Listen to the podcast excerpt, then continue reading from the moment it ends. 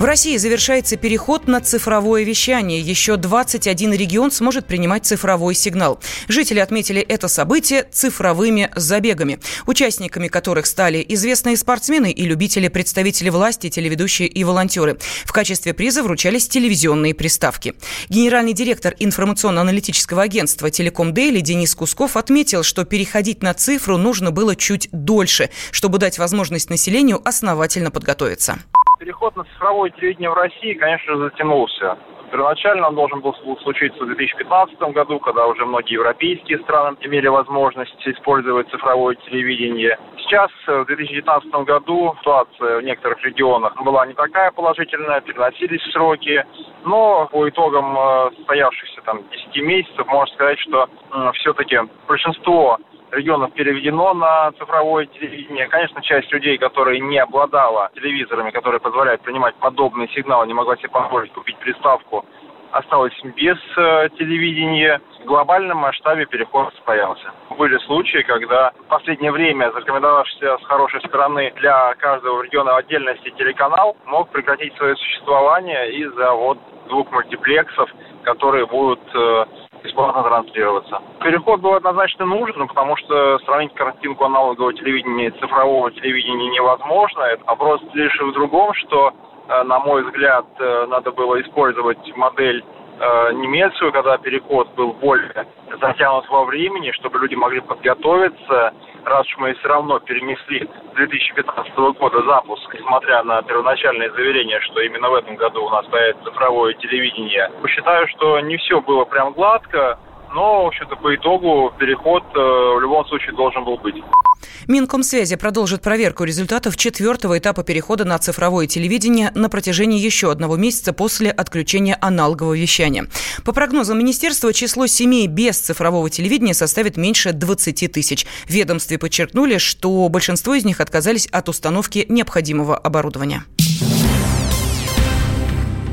Музыкант, лидер группы «Ленинград» Сергей Шнуров не исключил, что станет политиком. Об этом он сказал в интервью программы «Действующие лица» с Наили Аскерзаде на канале «Россия-1». Шнуров подчеркнул, что серьезного политика из него не получится, зато он сможет вбрасывать острые темы. То есть у вас как есть будет все организовано? Да, как все будет организовано, я вам отвечу есть? позже. Вначале нужно сделать маленькое, да? Не поэтому ли Значит... вы прекращаете работу группировки «Ленинград» для того, чтобы заняться какой-то политической карьерой? Я не знаю, как пойдет. Ну, желание есть? Как э, спикер телевизионного шоу, как вот тот политик, который может вбросить какую-нибудь, так сказать, тему острую, я гожусь. Как политик, который занимается непосредственно политикой, по-настоящему, по-большому, по-серьезному, я, наверное, не очень подхожу. А почему не подходите? Просто вы собираете стадионы, и за вас точно проголосуют, если вы, например, захотите стать депутатом. Ну, вот смотрите, по статистике в интернете чаще всего смотрят порнографию. То бишь, в принципе, самые узнаваемые люди – это порноактеры. Ну, давайте их изберем. Я не знаю российских порноактеров, если честно. Кроме а, Елены Берковой, по-моему, ну, слушайте, уже, уже, уже хватит. С миру по нитке мы и соберем Госдуму. Шнуров также рассказал, почему пошел в общественный совет при Комитете Госдумы по культуре в феврале этого года. По словам музыканта, в России слишком много политиков, которые ничего не понимают в русской культуре. Жители Центральной России прощаются с осенью уже в конце этой недели. Как рассказал научный руководитель гидромедцентра Роман Вильфанд, к выходным температура воздуха заметно опустится и наступит предзимье.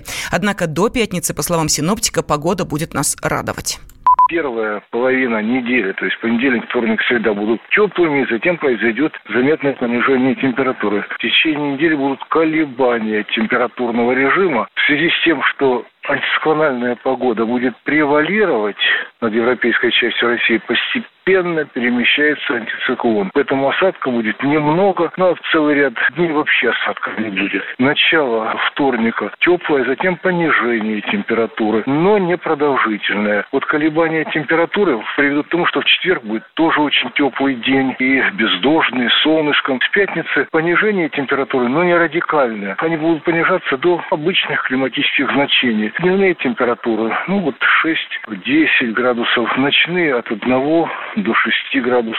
Ну и вот сейчас мы находимся в переходном периоде. Осень традиционно обычно заканчивается, ну, где-то к середине октября, ну, 15 20 25 и начинается другой сезон, который называется предзимье. Но ну, а последовали рекомендации и от столичной госавтоинспекции. Там посоветовали автомобилистам перейти на зимнюю резину. Зуб даем. Всем, всем, всем. Только в октябре. Установка коронки всего за 11 500 рублей. Можно в рассрочку. Гарантия до 15 лет. Изготовление за 3 дня. Подробности по телефону 132 30 90. Код 495. На связи круглосуточно. Звоните 132 30 90. Код 495. 132 30 90. Красивая улыбка бесценна. Имею имеются противопоказания. Необходимо проконсультироваться со специалистами по применению услуги. Срок действия акции с 1 по 31 октября 2019 года.